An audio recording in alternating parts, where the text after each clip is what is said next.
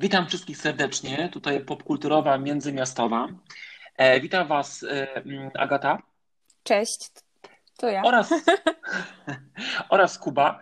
E, witam wszystkich serdecznie. Ja myślę, że mm, na start chciałbym podziękować wszystkim, którzy nas wysłuchali, jeśli chodzi o nasz pierwszy odcinek. E, dziękujemy za wszystkie e, pozytywne głosy, za konstruktywną krytykę, bo takowa też była. Naprawdę? Nic mi tak, o tym nie wiadomo. Tak, była. Była też autokrytyka, która jest jak najbardziej wskazana. Cieszymy się, że możemy to dla Was robić przede wszystkim, że możemy się podzielić tym, co nas ciekawi, tym, co nas irytuje. Tak naprawdę. Tak. Jak myślisz, Agato? Tak. E, dziękujemy wszystkim za zaangażowanie i za ciepłe słowa. I mam nadzieję, że drugi odcinek Was nie rozczaruje. Ja też. Dzisiaj mamy bardzo ciekawe tematy. Przede wszystkim e, w dniu, e, w dniu jutrzejszym odbywają się Złote Globy. Chcielibyśmy troszeczkę porozmawiać o nominacjach. Do tych... Może powiedzmy, Kuba, że nagrywamy ten odcinek w sobotę, wy go będziecie słuchać w poniedziałek. Poniedziałek, dokładnie. Czyli już po rozdaniu Złotych Globów. Tak. Czyli nasza, nasze spotkanie tutaj to jest takie typowanie, co się wydarzy. Dokładnie.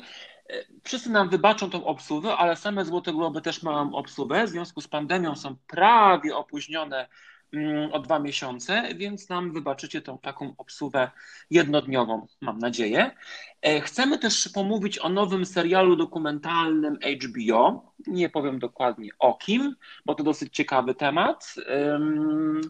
Wspomnimy o tym e, zaraz po Złotych Globach. Ale zanim to nastąpi, zanim Złote Globy, zanim serial dokumentalny w HBO, to nasze małe inspiracje.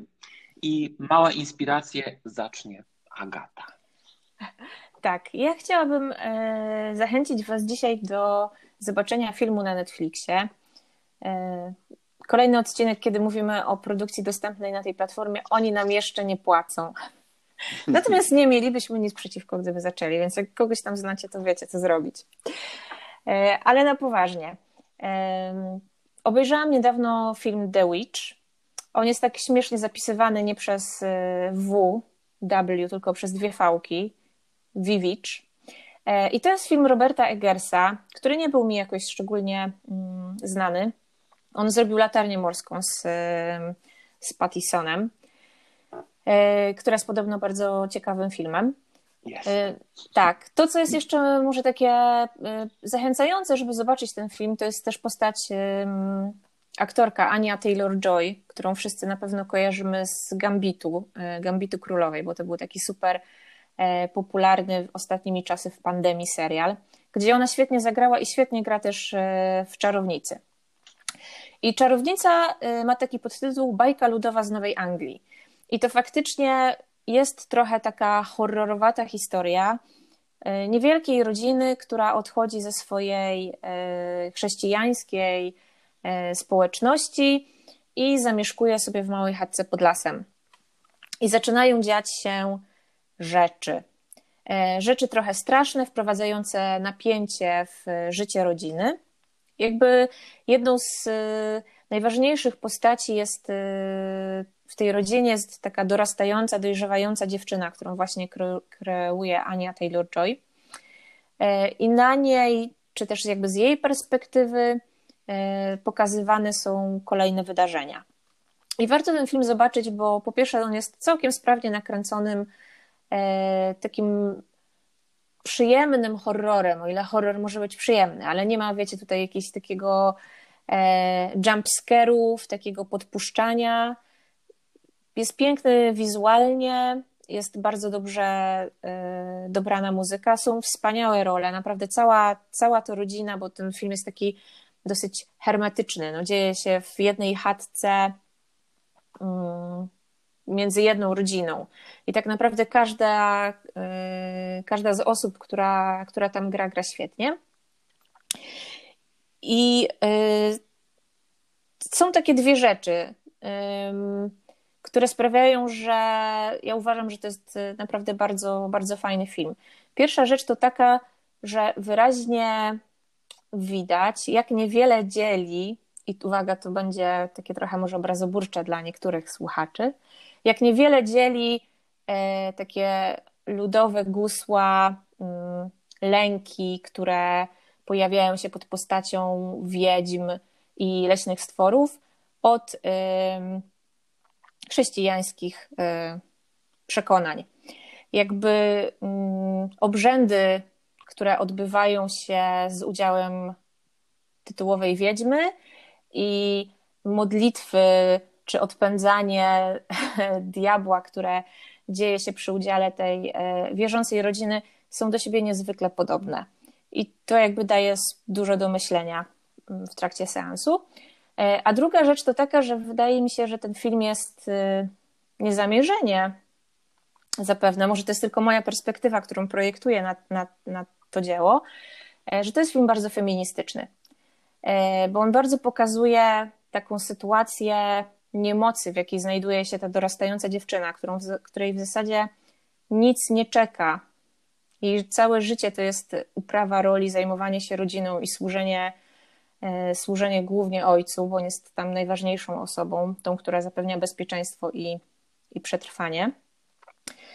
E, I ona w zasadzie nie ma żadnych perspektyw przed sobą.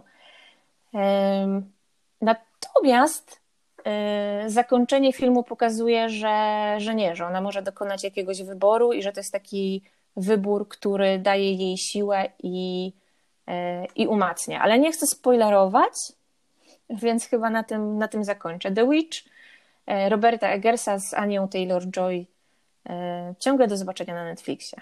Polecam. Ja bym chciał coś dodać, bo wczoraj obejrzałem ten film e, po raz drugi. E, mam wrażenie, że gdy go widziałem po raz pierwszy, to tylko jakby widziałem pierwszą warstwę tego filmu. Ja mam bardzo podobne spostrzeżenie do ciebie, Agato, jeśli chodzi o końcówkę tego filmu, żeby nie spoilerować. E, kto obejrzy ten film, niech pomyśli, czy tak naprawdę w końcówce tego filmu chodzi o opętanie czy o wyzwolenie. Bo ja tak. mam wrażenie, że chodzi o wyzwolenie e, i mam wrażenie, że zauważyłem to dopiero za drugim razem. Być może męski umysł nie jest taki szybki w tej kwestii. Natomiast te, ten film jest ciekawy z dwóch powodów, ponieważ e, czytając o nim wczoraj po seansie zauważyłem jedną rzecz. Jeśli będziecie go oglądali, zwróćcie uwagę, że zdjęcia tego filmu są tylko w naturalnym świetle, że nie ma tam sztucznego światła. To jest wymóg reżysera ale żeby było śmieszniej, jeśli chodzi o muzykę, którą robił Mark Corben, e, to reżyser również zabronił mu używać jakiejkolwiek elektroniki. Jest tak, to kompletnie to nagrana tak, analogowo.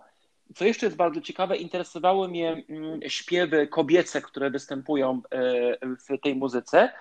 One są w pełni czerpane z okultystycznego języka z XVI wieku, e, które też wygrzebał reżyser. Jeszcze jedna bardzo ważna sprawa a propos tytułu, bo wspomniałeś o tym na samym początku. Dwie literki V to ponoć jest też zaczerpnięte z takiej broszury o czarownictwie z ery jakobińskiej, więc e, on to użył specjalnie. E, ponoć dystrybutor bardzo narzekał na, na jego wybór, bo stwierdził, że to jest bardzo nieczytelne e, dla oglądających, ale okazało się, że rację miał reżyser, ponieważ film ten kosztował ponoć tylko 4 miliony dolarów a zarobił 40 milionów. Wow. Więc tak oto e, film, który wyda wydawał się kompletnie trudny, który był na przekór wszystkim horrorom, tak naprawdę okazał się strzałem dziesiątkę. Bardzo mnie to cieszy. E, cieszę się, że e, doszukałeś się też tych wszystkich smaczków, bo to wnosi jakąś taką dodatkową, dodatkową jakość. Mam nadzieję, że kiedyś nasz seans, nasz, y, nasz podcast robiony za 0 zł zarobi, darmowy. zarobi 40 milionów. A propos Roberta Eggersa, on teraz kręci film chyba Northman e, z Aleksandrem Skarsgardem, z Nicole Kidman i Bjork. I Bjork ma grać tam czarownicę. O, Więc czekamy. Czekamy, zobaczymy jak to będzie wyglądało. No to brzmi super interesująco. Mm, dokładnie. Jeśli chodzi o moją małą inspirację, hmm, trudno to nazwać małą inspiracją, to jest mały zawód. To taki tak bardziej naprawdę. news z ostatniej chwili. Ja szczerze mówiąc troszeczkę jestem nastawiony do niego sceptycznie, ale pewnie każdy słyszał, że mm, Daft Punk po de facto prawie 20 latach bycia razem rozpadają się. Nagrali specyficzny filmik, epilog, którego, który pokazuje koniec dosłowny duetu. I tak naprawdę jestem zszokowany, ponieważ ten zespół i tak e, nagrywał bardzo mało płyt, bardzo rzadko je wydawał. Każda niemalże płyta była wielkim wydarzeniem, w szczególności ostatnia, która tak naprawdę dała im największy sukces komercyjny, która dała, dała im najwięcej nagród. I nagle po kilku latach dowiadujemy się, że Daft Punk się kończy. Czym jest ten zespół? Ten zespół tak naprawdę zdefiniował muzykę elektroniczną lat 90. Pojawił się boom e, na Massive Attack, e, pojawił się boom na R z Francji, no i pojawiło się Daft Punk, e, które tak naprawdę pokazało i przekazało tak naprawdę muzykę elektroniczną do mainstreamu w latach 90. To trwało powoli, małymi kroczkami, ale tak naprawdę Daft Punk zaczynało zdobywać listy przebojów, sprzedawać płyty, zdobywać nagrody. Dla mnie Daft Punk jako zespół to przede wszystkim niezwykła, kultowa już w tej chwili e, ścieżka dźwiękowa do filmu Tron. Tak. Kto wie, czy czasem ta muzyka to nie jest najlepszy aspekt tego filmu, tak naprawdę.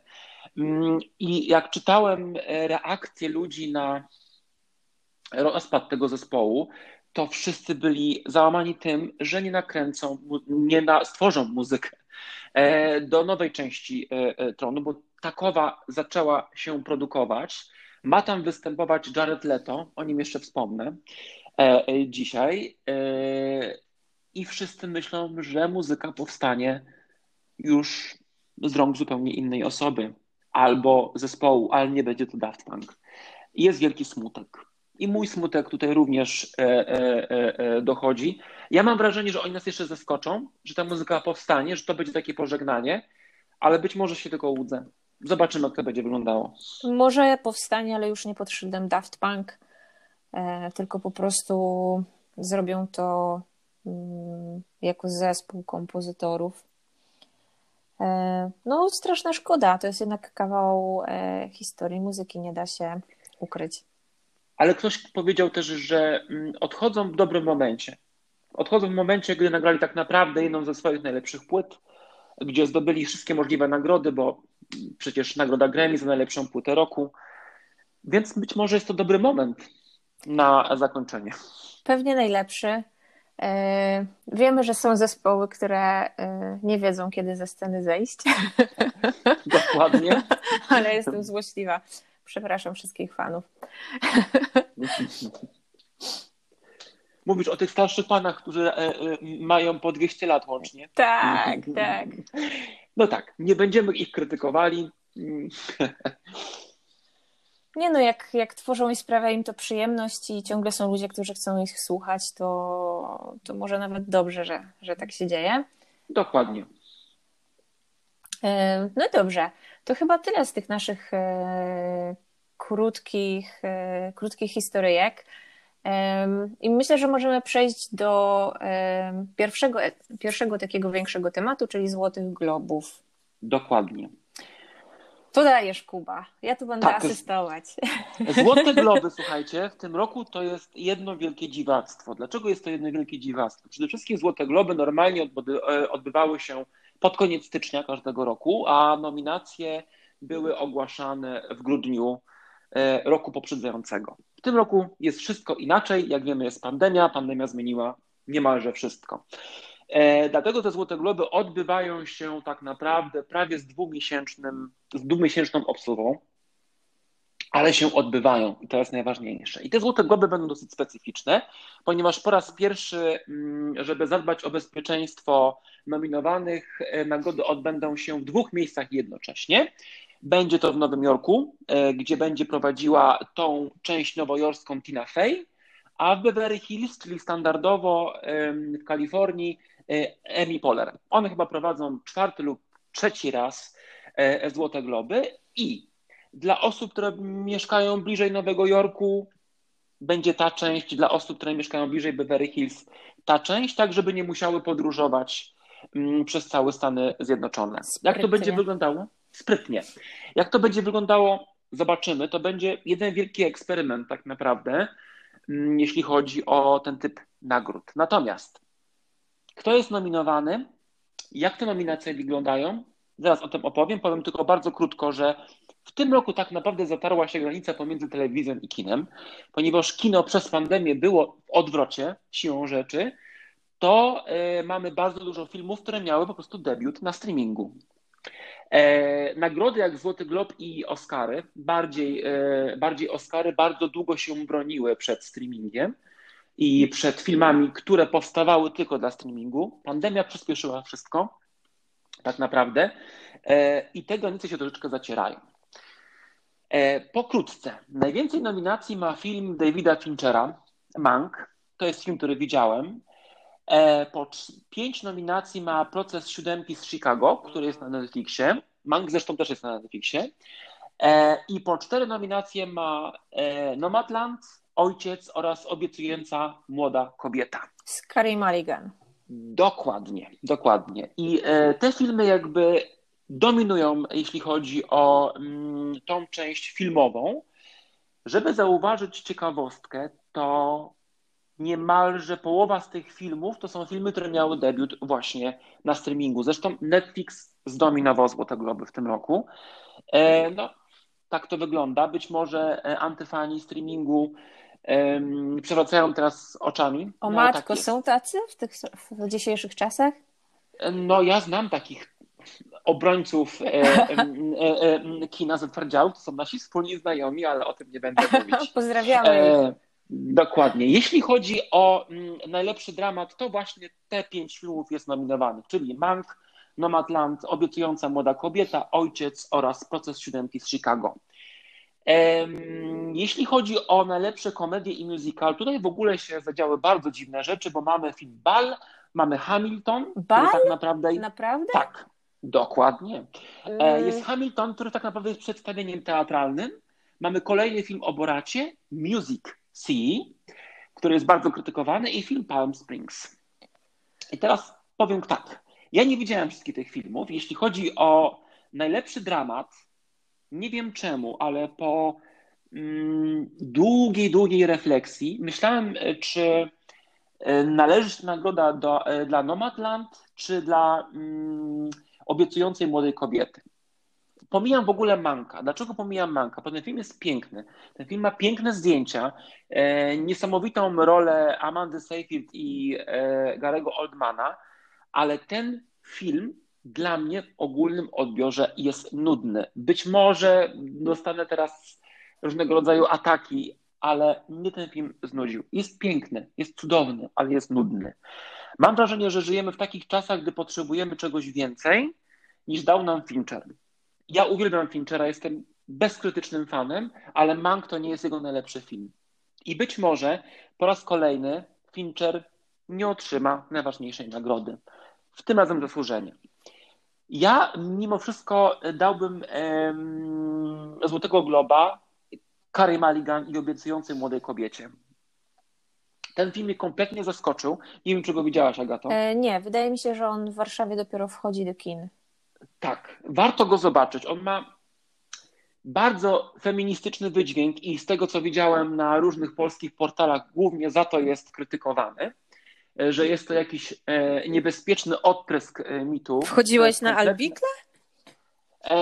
Nie tylko na to, na film web. Słuchaj, to jest po prostu coś strasznego. Ja uważam, że ten film jest to jest doskonały film dla wszystkich cwaniaczków z klubów wrocławskich i warszawskich, którzy wychodzą na imprezy po to, żeby poderwać e, e, laski, za przeproszeniem. E, I to jest o tym film. Natomiast nieważne, ten film jest świetnie zagrany. Kali Maligan to nie tylko piękne dołeczki w polikach, ale też niesamowity talent, co zresztą udowadnia w tym filmie. Ona jest niesamowita. Kto widział jej rolę chociażby z ostatniego filmu Wykopaliska, a potem obejrzy ten film, to ma się wrażenie, gdy, że się widzi zupełnie dwie różne role. I to jest cudowne, że ona potrafi w ciągu jednego roku nam zaserwować zupełnie dwa różne bieguny. To Dla... bardzo się cieszę, że to mówisz, bo ja widziałam wykopaliska mhm. i ona była tam dla mnie taka troszeczkę bezbarwna. Znaczy nie, nie porwał mnie sam ten film również, e, chociaż temat wydawał mi się interesujący. E, więc jeżeli mówisz, że obiecująca młoda kobieta jest jakby na drugim biegunie, no to to brzmi zachęcająco. Tak. E, mm, do Kary Maligan jeszcze wrócę. Jeśli chodzi o najlepszą komedię i musical, nie chciałbym się tutaj dużo wypowiadać. Większości z tych filmów niestety nie widziałem, natomiast mam wrażenie instynktownie, że wygra Borat, który nie jest nawet połowy tak dobry jak pierwszy Borat. Taka prawda. Natomiast z tych wszystkich filmów mam wrażenie, że tylko Borat się przebije. Chyba, że zaskoczy Palm Springs, którego nie widziałem. Ale ani Hamilton, ani Music, ani Ball na pewno nie wygrają. Dobra, będziemy, będziemy to sprawdzać w poniedziałek. Pewnie się jakoś odniesiemy do naszych y, przewidywań kontra y, rzeczywistości. Y, mnie się wydaje, że Hamilton jest tak popularny i tak hypowany mhm. i tak urósł do miana kultowego, że może wygrać. Że może. Natomiast dziwi mhm. mnie bardzo w tym zestawieniu bal, tak. bo jest to. No, dobra, powiem to, to szmira jest.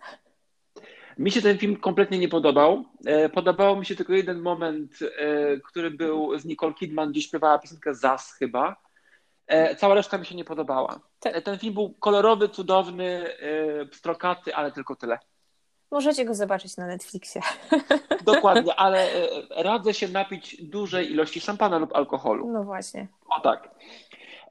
Szybko przejdę przez nominacje aktorskie. Jeśli chodzi o aktorów, albo nie, zacznę od aktorki w dramacie. Jest Vanessa Kirby e, za Cząstki Kobiety, jest Francek, e, Frances e, za Nomadland, Viola Davis za Matkę Bluesa, Ma Rainey, Carrie, Mulligan z Obiecującej Młodej Kobiecie i Andra Day, United States kontra Billie Holiday.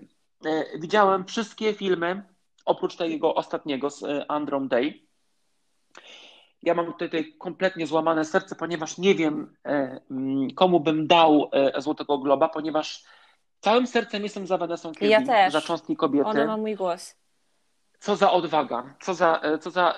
Ten film dla mnie był tak trudny i tak, był takim wyzwaniem i te pierwsze 20 minut, które są kompletnym paraliżem, ale z drugiej strony uwielbiam Kary. Natomiast kocham Kary, ale dałbym tak jak ty, podobnie, Złotego Globa Vanessie, za odwagę, za to, że to jest coś, czego nie było moim zdaniem w kinie nigdy pokazane. Film, który łamie serce, który też jest na Netflixie. Nie zarabiamy na nim, zapraszamy, ale zapraszam na Netflixa, można go obejrzeć. Tylko można chyba przestrzec, że to nie jest film dla każdego i w każdym momencie. Tak mi się wydaje. Że trzeba mieć chyba otwartą głowę i bardzo dobry dzień. To prawda. Tak to, ten film porusza trudny temat utraty dziecka E, ale to, co zrobiła tam Vanessa Kirby, to jest naprawdę niezwykłe, bo my jakby cały czas rozumie, rozumiemy dramat, który przechodzi bohaterka, ale to nie jest, wiecie, taki łzawy melodramat. My jej, mhm. to nawet nie, nie, nawet nie jest tak, że my jej współczujemy, jest nam przykro, tylko po prostu rozumiemy ją. To jest, e, dla mnie to jest absolutnie nieprawdopodobne doświadczenie. E, sposób, w jaki ona zagrała, tak naprawdę wykorzystując takie dosyć oszczędne środki wyrazu. Mhm. Naprawdę. Ciszę, tak, tak naprawdę. Niesamowita rola. E, mi się bardzo ten film podobał też z, z tej perspektywy, że widzimy jej reakcję na mm, otoczenie, na rodzinę, która mm, w cudzysłowie wspiera ją wobec tragedii. E, nie wiem, czy jakikolwiek film to tak pokazał. Też nie chcę spoilerować, bo to jest bardzo trudno e, opisać. Natomiast e, ten film w sposób niewiarygodny pokazuje mm, reakcję rodziny i otoczenia na tragedię danej osoby oraz to, jak te odczucia rodziny i otoczenia odbiera ta osoba, która tej tragedii doświadczyła. E, I to zderzenie jest tutaj niewiarygodne w tym filmie, naprawdę niewiarygodne. Dobrze, nie przedłużamy, zapraszamy na Netflixa. E, jeśli chodzi e, o aktorów w dramacie, Tutaj to jest długi temat. Ja nie będę się tutaj mm, rozdwajał, natomiast mamy tutaj Chadwicka Bosmana za Matkę Bluesa, mamy Garego Oldmana za Manka, o którym mówiłem, mamy Tahara Rahima za Maurytańczyka, tego filmu nie widziałem, Antony Hopkins za Ojciec, podobnie nie widziałem, oraz Riz Ahmed Sound of Metal. Nie będę długo mówił. Każdy wie po pierwszym odcinku, że ja tu jestem za Rizem, Rizem Ahmedem. E, ja nie jestem fanem niestety nagród pośmiertnych. E, Chadwick świetnie zagrał e, w tym filmie, natomiast uważam, że jeśli otrzyma nagrodę, to nie dlatego, że zagrał w tym filmie dobrze, tylko za całokształt jego kariery. A to jest moim zdaniem nie fair. Troszeczkę jest nie fair wobec osób, które, które, które żyją i zagrały lepiej od niego. Tak, znaczy wydaje mi się jakąś naturalną potrzeba, żeby uhonorować e, i podsumować jakoś e, życie i twórczość e, danego, danego aktora, czy, czy reżysera, czy kompozytora, bo takie nagrody też się zdarzają. Ale z drugiej strony nagroda jest zawsze dla aktora jednak też taką przepustką do dalszej kariery, Dokładnie. do lepszych filmów, do lepszych propozycji. I tak naprawdę mm, chyba dobrze byłoby, gdyby y, któryś z tych aktorów, takich jak na przykład Riz Ahmed czy Tahar Rahim, który też zdaje się jest y, jeszcze dosyć młodą, młodą osobą, mhm. Y, mogli z takiej możliwości skorzystać. Dokładnie.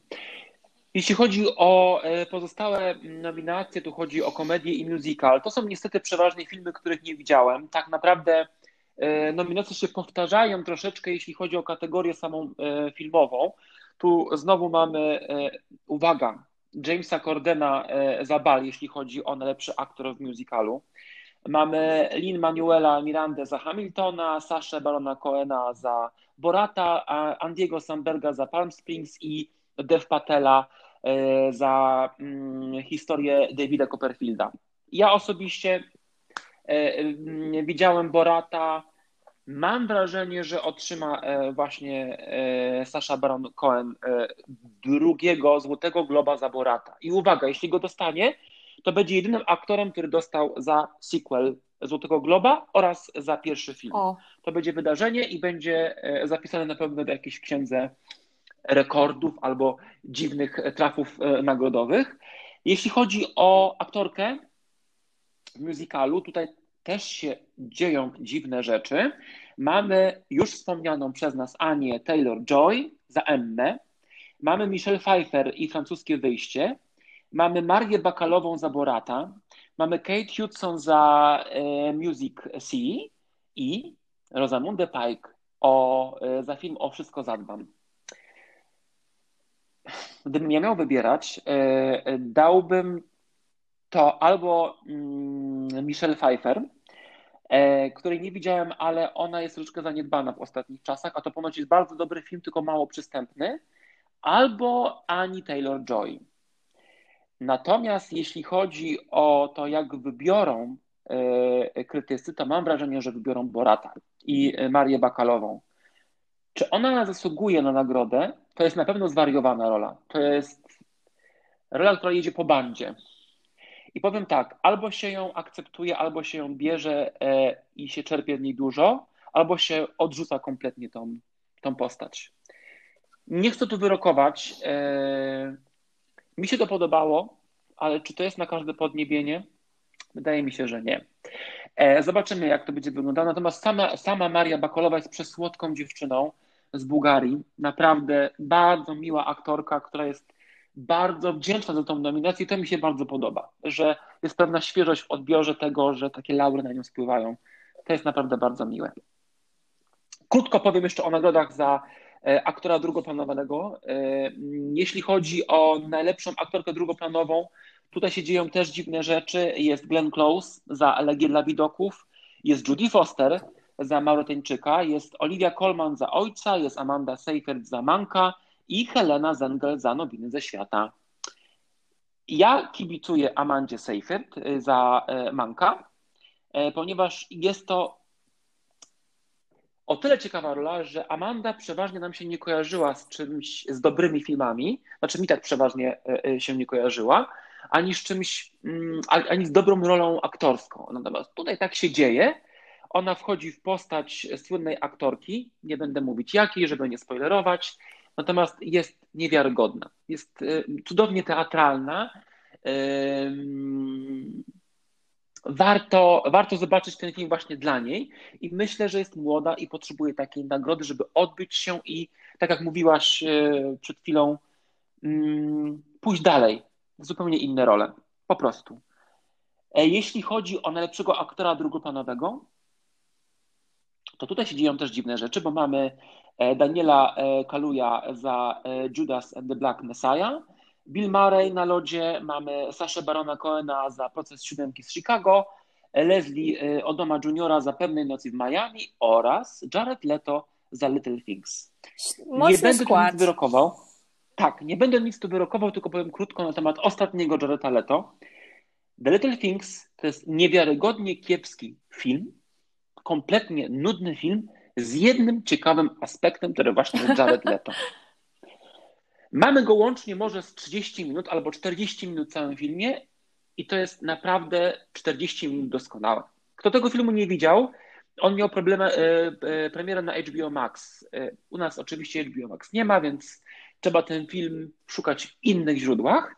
Natomiast polecam, ponieważ Jared Leto potrafi irytować niewiarygodnie, jeśli chodzi o grę aktorską, ale tu jest genialny. Od samego początku przyćmiewa i Ramiego Maleka, i Denzela Washingtona każdej sekundzie i nie zdziwiłbym się, gdyby dotrzymał tego Złotego Globa na przekór. To jest, y, tak to, wygląda. to jest niesamowite, jak różnie jest y, definiowana ta y, rola drugoplanowa i ten taki czas antenowy, o którym mhm. wspomniałeś, bo przypomniało mi się Judy Dench i jej Oscar za rolę królowej w zakochanym Szekspirze, gdzie... Sześć minut. Tak. No, to jest, to jest faktycznie wyczyn, żeby przez sześć minut wykreować postać, która zdobywa taką nagrodę. Ale ponoć jest, jest większy rekord. Aktorka, która nie pamiętam imienia i nazwiska, która otrzymała z Oscara za rolę drugopanową w latach 70. za filmę Sieć. E, z Fade Away grała dwie minuty. Wow. Więc to jest ponoć rekord. Więc e, też odsyłam do tego filmu. Słuchajcie, ja mam wrażenie, że nie trzeba 40 minut, żeby zrobić wrażenie. Być może te dwie minuty są takie, że zapamiętujesz tylko te dwie minuty tak naprawdę z całego tak, filmu. Tak, i echo jakby tej sceny czy tej postaci potem towarzyszy ci przez cały czas do końca, do końca seansu. No, może tak jest. Dokładnie. Słuchajcie, e, my się troszkę rozgadaliśmy, natomiast są jeszcze, e, jest część telewizyjna na temat e, Złotych Globów. Nie będę tutaj dużo mówił, bo to są rzeczy, które możecie zobaczyć tak naprawdę i które możecie sami doświadczyć. Nie musimy tutaj dużo o tym opowiadać. Wspomnę tylko, że tutaj bitwa dzieje się troszeczkę pomiędzy The Crown i pomiędzy Ozarkiem, e, czyli pomiędzy Netflix kontra Netflix tak naprawdę. tak. Dominacja. Dziwna rzecz. I powiem tak, moim zdaniem, żeby nie przedłużać, jeśli chodzi o The Crown, ja bym dał nagrodę tutaj tylko jednej osobie, tak na pewniaka jest to Gillian Anderson za Margaret Thatcher, bo to jest nie lada wydarzenie. Gillian skrada cały ten sezon, tak naprawdę y, w każdej swojej minucie, z całą sympatią do Olivii Colman. Natomiast wszystkie laury bym dał dla Ozarka. To jest serial, który ja bardzo długo ignorowałem, nie oglądałem, natomiast wszyscy mi mówili, musisz to zobaczyć. E, I zacząłem to oglądać i obejrzałem trzy sezony od tak w ciągu miesiąca i powiem wam, to jest coś niesamowitego. To jest naprawdę coś, czego nie widziałem w serialach już bardzo dawno. Wszyscy grają tam genialnie. I Laura Linney, i Jason Bateman, e, i ta młoda aktorka, której niestety nie pamiętam imienia i nazwiska, e, która gra rolę drugoplanową. E, chyba sobie nie przypomnę aż tak szybko, natomiast ona jest też niesamowita. O, już mam, Julia Garner. I Julia Garner ponoć ma grać w filmie E, biograficznym e, o Madonnie i ma grać Madonnę, więc zobaczymy, jak to będzie wyglądało. No i mamy tutaj też znowu, wraca, ona chyba nas też sponsoruje, tak mam wrażenie, Ania Taylor-Joy e, za Gambit, tak. która, i uważam, że tutaj też nagroda należy się jak najbardziej tej dziewczynie. To jest coś niesamowitego. Ona ma oczy, które hipnotyzują. Takie mam wrażenie. To, to prawda, chociaż e, ona ma tutaj też e, konkurencję w postaci Daisy Edgar Jones e, z normalnych ludzi mm -hmm. i jest tak. tam również Shira Haas z Unorthodox. I ja obie te dziewczyny również chętnie bym widziała z nagrodami. I mamy jeszcze Kate Blanchett za Mrs. America i Nicole Kidman od nowa. Mm -hmm. Ja nie jestem fanką ani tego serialu, ani roli Nicole Kidman w nim. E, więc skupiłabym się na tych trzech młodych nazwiskach.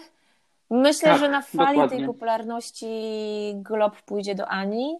Natomiast, tak jak mówię, i Daisy za normalnych ludzi, i Shira Haas za anor Unorthodox.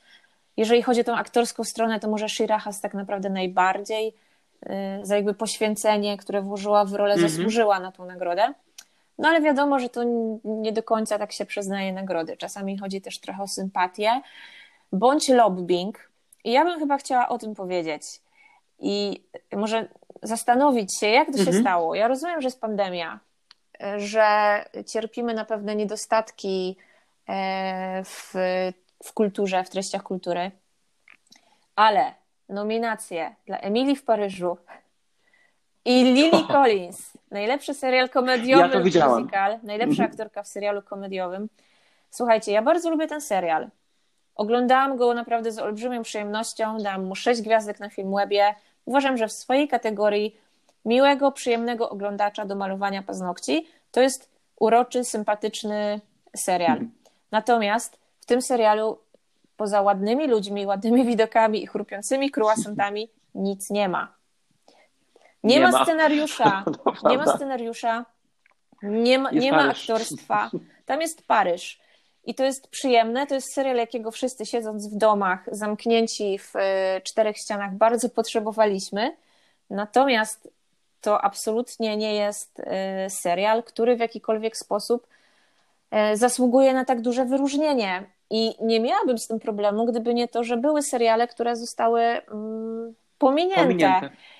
Mhm. Dlatego zastanawiam się nad kwestią właśnie tego e, lobbingu. Gdzie jest Outsiders HBO między innymi. Na przykład. Nie ma go. E, zrobię ci jakąś krzywdę. Mhm. Również z HBO. Dokładnie. no, nie wiem, co tu się zadziało. Jestem tym, jestem tym zdziwiona. E, oczywiście, jak będzie drugi sezon Emily w Paryżu, z przyjemnością go obejrzę. Natomiast no, ża żadna nominacja i żadna nagroda nie wpłynie na to, żebym, żebym sądziła, że jest to serial lepszy niż po prostu jest. Ja bym podsumował to tak, że Emily w Paryżu to jest troszeczkę jak bal w kategorii filmowej. Tak. Że to są e, takie dwie wydmuszki, tak naprawdę pięknie opakowane, świecące, brokatowe, natomiast nie mające troszeczkę treści. Te seriale nic nie dały nam ta, e, e, tak naprawdę. To są takie fast foody telewizyjno-kinowe, tak, tak mi się znaczy wydaje. One nam dały pewien oddech, i myślę, że może te właśnie te nominacje są takim świadectwem naszych czasów i tego roku bardzo dziwnego. I e, gdyby nie ta sytuacja mm, pandemiczna i to poszukiwanie takiego właśnie e, oddechu, troszeczkę przyjemniejszych treści, to, to myślę, że bardzo szybko mhm. wszyscy byśmy o tym serialu po prostu zapomnieli. Dokładnie. Być może to jest efekt tych czasów, tych dziwnych czasów, tak naprawdę. Chyba tak. Jeśli chodzi o Złote Globy, słuchajcie, to wszystko. Nie będziemy chyba e, e, więcej e, dywagowali, kto wygra, kto przegra. Okaże się to tak naprawdę w poniedziałek rano, gdy zostaną nagrody wręczone. Jestem ciekaw Waszej reakcji, jeśli chodzi o zwycięzców, o to, jak ta, ta, ta gala będzie wyglądała. Czekamy na nominacje do Oscarów. Zobaczymy, jak to będzie wyglądało. Może będą nieco bardziej mm. inkluzywne. Dokładnie. Myślę, że tak, że Oscary troszeczkę zaczynają się uczyć na błędach e, Złotych Globów. Pamiętajcie, że Złote Globy to jest Akademia Krytyków z całego świata, natomiast e, Oscary to jest Akademia mm, amerykańska tak naprawdę. E, dosyć też specyficzne środowisko, ponieważ tam jest dużo starszych białych panów tak naprawdę, którzy układają nominacje, ale pokoleniowo się to zmienia. Coraz więcej młodych aktorów jest dodawanych do Akademii, która decyduje o nominacjach. Być może w tym jest szansa. Zobaczymy, jak to będzie wyglądało. To ja pomyślałam teraz o takim ładnym przejściu do następnego tematu, że jakby po, trudnego, trudnego tematu. tematu. że po raz drugi mhm. już e, w naszym podcaście mówimy o e, silnej pozycji starszych białych mężczyzn. I mm -hmm. oczywiście to nie jest tak, że mm, odnoszący sukcesy heteroseksualni biali mężczyźni są nam niemili. Wręcz przeciwnie, ja na przykład bardzo lubię Clint'a i Studa. E, natomiast Dokładnie. są tacy, którzy nas rozczarowali. I o jednym z takich e, ważnych, ważnych mężczyzn w, w kulturze i w historii kina chcielibyśmy teraz porozmawiać przy okazji premiery serialu HBO Farrow kontra Allen versus Allen. Mm -hmm. Przede wszystkim zauważcie, że mówimy o serialu HBO, nie Netflixa, więc to nie jest tak, że nasz sponsor. Zacznijmy od tego. Dobrze, to jest chyba jedyny taki wesoły aspekt tego, o czym będziemy mówić. E, może ja zacznę. Ja powiem bardzo krótko, ponieważ mi trudno jest mówić na ten temat. E, Woody Allen tak naprawdę stworzył troszeczkę mnie, kinomana i mnie miłośnika filmów. Od małego, gdy oglądałem filmy na TCM-ie jeszcze w latach 90., pamiętam jak czekałem na wszystkie filmy Woody'ego Allena, które były puszczone mniej więcej w weekendy około godziny 20. Pamiętam Manhattan, pamiętam Annie Hall, pamiętam wszystkie jego filmy mm, z lat 80., z lat 90. Pamiętam e, nawet tekst, który był powiedziany, że nawet najgorszy film Woody'ego Allena jest filmem dobrym. Pamiętam e, jego ciągłą neurozę, e, mm, gadaliwego starszego pana, który idzie, który rozbiera każdy temat na małe kawałki. Tak naprawdę. Pamiętam wszystkie role cudowne kobiece mm, w jego filmach, że też wspomnę Diane Keaton E, albo też ostatnio Kate Blanchett, albo Penelope Cruz. To były filmy, które troszeczkę mnie stworzyły. I oprócz Almodovara, Woody Allen zawsze do mnie wracał. Być może jeszcze to był David Fincher tak naprawdę mm, po drodze. Natomiast każdy z nas słyszał, że w 1992 roku Woody rozwiódł się z Miją Farrow, z którą był prawie 12 lat. Słyszeliśmy wtedy bulwersującą historię, że Mm, zdradził ją z pasierbicą, e, która była adoptowana przez nią jeszcze chyba przed tym, jak poznała Woody'ego Allena. I tak naprawdę ten wątek zdominował cały ten skandal. Pamiętamy głównie e, to, że Woody Allen mm, e, ożenił się z córką. Ona chyba nie była adoptowana przez niego wprost. Chciał ją adoptować, ale do tego nie doszło. E, I to wszystko. Ta historia była bulwersująca, ale wszyscy to skonsumowali, ponieważ Woody uruchomił niewiarygodną machinę e, PR-ową i jakoś to przetrawiliśmy, bo potem przecież szereg jego filmów otrzymało Oscary. Nagrody różnego rodzaju. Laury, był zapraszany jako muzyk jazzowy przecież do Polski między innymi. No było tego sporo. No i wreszcie nastał rok 2021 jeszcze przy tym było Me Too, które troszeczkę go schowało, ale czy go schowało na tyle, żeby nie tworzył filmów? Nie, tworzył dalej filmy. Między innymi e, z naszym ulubionym Timothy Chalametem tak. w ostatnim czasie. E, ale mamy rok 2021 i wychodzi serial, który nazywa się Allen e, kontra Farrow. Mamy pierwszy odcinek na HBO i boom. Mój świat się troszeczkę rozwalił, ponieważ no, ja nie wiem, czy jestem w tej chwili czy potrafię rozdzielić e, artystę, jakim jest Woody Allen, od mm, dzieł, które tworzy. I tyle bym chciał powiedzieć. Ja myślę, że mm, Agata to ma troszkę lepszą perspektywę tutaj. E, moja perspektywa jest trochę inna, bo ja nie jestem tak osobiście chyba związana z twórczością Woody'ego jak ty. To znaczy wiadomo, jego filmy e, wywarły olbrzymi wpływ na kulturę i i na mnie też. Ja również bardzo je lubiłam. Swego czasu miałam bardzo długo e, podpis na różnych portalach w social mediach, że e, nihilizm, cynizm, sarkazm i orgazm. We Francji mógłbyś zrobić z tego hasło wyborcze i wygrać. I to jest, i to jest oczywiście, to jest oczywiście, tak, to jest oczywiście Woody Allen. Natomiast ja nie wierzę w to, że mm, artysta jest kimś innym na planie, jest kimś innym tworząc i jest kimś innym w swoim życiu prywatnym. Artyści nie mają życia prywatnego. Jakby fakt, że mhm.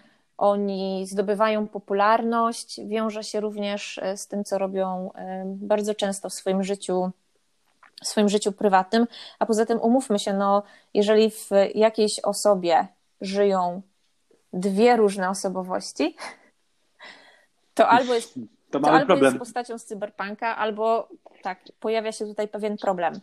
Więc ym, ja patrzę zawsze na człowieka jako na całość i mnie niestety y, historie, które wy, jakby pojawiają się na temat życia prywatnego różnych twórców, niezwykle zniechęcają do ich twórczości. I tutaj jest oczywiście bardzo, bardzo wiele aspektów, y, bardzo wiele kątów, pod którymi można rozpatrywać, rozpatrywać to zagadnienie. Y, mnie się nasuwa kilka rzeczy. Y, pierwsza rzecz to jest, to jest taka, że pewne fakty docierają do nas teraz, E, może teraz jest na to lepszy czas, może my jesteśmy bardziej gotowi, żeby przyjąć prawdę, zauważyć prawdę. To jest prawie 20 tak, lat później, tak, tak naprawdę. Tak, strasznie długo, nie? Mm. Mm. I to wszystko, jakby nie powinniśmy czuć się winni, czy nie powinniśmy mieć żalu do siebie o to, że czegoś nie wiedzieliśmy. Nie wiedzieliśmy, bo cały świat nie wiedział jeżeli lubiliśmy te filmy i one się nam, się nam podobały, to mogło nam się dalej podobać. Pytanie jest jakby o to, co zrobimy teraz w tej chwili, wiedząc y, już, mhm. E, kim jest Woody, Woody Allen i e, kim jest na przykład, nie wiem, Roman Polański. Czy chcemy w tej chwili e, mieć takie postaci w przestrzeni publicznej, czy chcemy w tej chwili dawać im zarabiać pieniądze, wiedząc o tym, że skrzywdzili bardzo wielu ludzi w, w swoim życiu. I oczywiście na dany film składa się praca bardzo, bardzo wielu osób, nie tylko reżysera e, i nie tylko, mm, i nie tylko producenta. Więc e, bojkotując jakieś dzieło kultury, musimy też, też o tym pamiętać. Mhm. Natomiast nie możemy udawać, że to się nie wydarzyło i że, o tym, i że o tym nie wiemy i że to nie ma znaczenia. To ma olbrzymie znaczenie, jakich twórców wpuszczamy do naszych domów, do przestrzeni publicznej i jakim twórcom pozwalamy tworzyć kulturę. My wam jakby nie powiemy, co macie robić. Czy macie oglądać e, filmy Woody'ego Allena. Możemy was zachęcić do tego, żebyście zobaczyli ten serial, bo on naprawdę otwiera oczy na bardzo, bardzo wiele rzeczy. Ja czekam niecierpliwie na drugi odcinek. On jest też bardzo dobrze zrobiony, bez, bez właśnie jakiegoś takiego dużego grania na emocjach. To jest y, takie bardzo bliskie podejście do, do tej rodziny, y, którą. Tw- Dokładnie trzy lata przygotowań tak naprawdę do tego serialu. Y, twórcy trzy lata zbierali materiały i oni też stworzyli bardzo fajne dokumenty na temat um, różnego rodzaju um, bardzo niedobrych momentów armii, e, także odsyłam do tych reżyserów, oni naprawdę wiedzą, co robią, także e, co niedzielę jest ten, e, ten odcinek, to będą cztery odcinki, drugi będzie jutro. Tak. Nie będziemy może jakoś więcej się nad tym rozwodzić, bo ten temat jest, jest bardzo trudny. Natomiast ja mam też taką myśl, że takich historii pojawia się coraz więcej, coraz więcej. Dla mnie bardzo przykrą wiadomością była, mm, były wiadomości, e, które pojawiły się ostatnio e, wokół Merlina Mansona, bo to jest jakiś mm -hmm. artysta, który mnie zawsze tak e, wizualnie i muzycznie bardzo, bardzo uwodził. I ja go już po prostu nie słucham. To jest człowiek, który, jak się okazało, stosował przemoc i fizyczną, i psychiczną do wielu, wielu kobiet w swoim życiu, w stosunku do wielu kobiet w swoim życiu. To przez, przez długi, długi okres. okres czasu. I ja po prostu nie chcę już słuchać jego muzyki, nie chcę nie chcę zwyczajnie takich, takich twórców w swoim życiu, natomiast to jest mój wybór. Na szczęście różnych twórców kultury jest tak strasznie dużo, że nie jesteśmy skazani na konsumowanie mm, treści tworzonych przez ludzi, którzy są dla nas w jakiś sposób moralnie wątpliwi czy, czy nieakceptowalni. Mamy w czym wybierać, może warto też czasem e, poszukać e, czegoś nowego. E, ludzi, którzy na przykład są w jakiś sposób zaangażowani w tematy, które nas interesują i ich wspierać, mm. bo to generalnie myślę prowadzi do, do powstawania też ciekawszych rzeczy. I też, no umówmy się, spora część z ludzi, wokół których wybuchają dzisiejsze afiary, to są Boże, żeby nie powiedzieć tego jakoś brzydko, to są bardzo dojrzali ludzie. Pora na, pora na coś świeżego, na, na spojrzenie kogoś, kogoś młodszego i myślę, że takich twórców warto wspierać. I to jest chyba wszystko, co ja chciałabym powiedzieć. No, ja mam to... też tylko jedną refleksję na ten temat, taką, że dla mnie to jest też troszeczkę znak współczesnych czasów, że żaden autorytet, żaden idol nie jest do końca oczywisty i ostatecznie będzie tym idolem i autorytetem do, do końca. Tak mi się przynajmniej wydaje, że nic nie jest oczywiste, że te czasy, które polegają na tym, że informacje wychodzą zewsząd, że są dostępne przez internet, e, social media i tak dalej, musimy być czujni, tak naprawdę, że to nie jest tak, że mm, krystaliczna postać, e, która nam się jawi, w Polsce mamy też takich postaci pełno, E, że ona jest święta. Nie, takiego czegoś nie ma. Ja uważam, że tutaj trzeba być obiektywnym i patrzeć na całe spektrum e, i nie upierać się e, przy pewnych rzeczach i nie traktować to jako nienaruszalny kamień, który stoi i będzie stać jako postument na wieki wieków. Amen. Tak mi się przynajmniej wydaje. Mnie to właśnie ta sprawa tego nauczyła. Mniej więcej. Tak. E, cieszę się bardzo, Kuba, że, że podzieliłeś się tą swoją perspektywą, bo myślę, że, mm, że, to jest, e, że to jest ważne, e, żeby przyznać, że ludzie, których, i trudne bardzo, żeby przyznać, że ludzie, których kiedyś szanowaliśmy, którzy, mm, których twórczość nas zachwycała, po prostu też potrafią bardzo mocno rozczarować. No cóż, kończymy tak naprawdę taką dosyć smutną refleksją, E, no ale tak już chyba bywa, nie wszystko tego, co wesołe będzie w naszych odcinkach, ale myślę, że dobrze się bawiliście. E, mamy taką nadzieję. Mm, mamy nadzieję, że zachęciliśmy Was e, do obejrzenia dzisiaj tak kilku rzeczy. Dzisiaj taki bardzo, bardzo filmowy odcinek. No i co? I słyszymy się za tydzień. Dokładnie. No, no ba, że tak powiem. Widzimy się za tydzień, dokładnie. Ja Wam bardzo dziękuję naprawdę jest niesamowicie. Czekamy na opinie, czekamy na Wasze refleksje, na Wasze komentarze. Jesteśmy otwarci na tak wszystko. Jest. Zarzućcie nas tematami i komentarzami.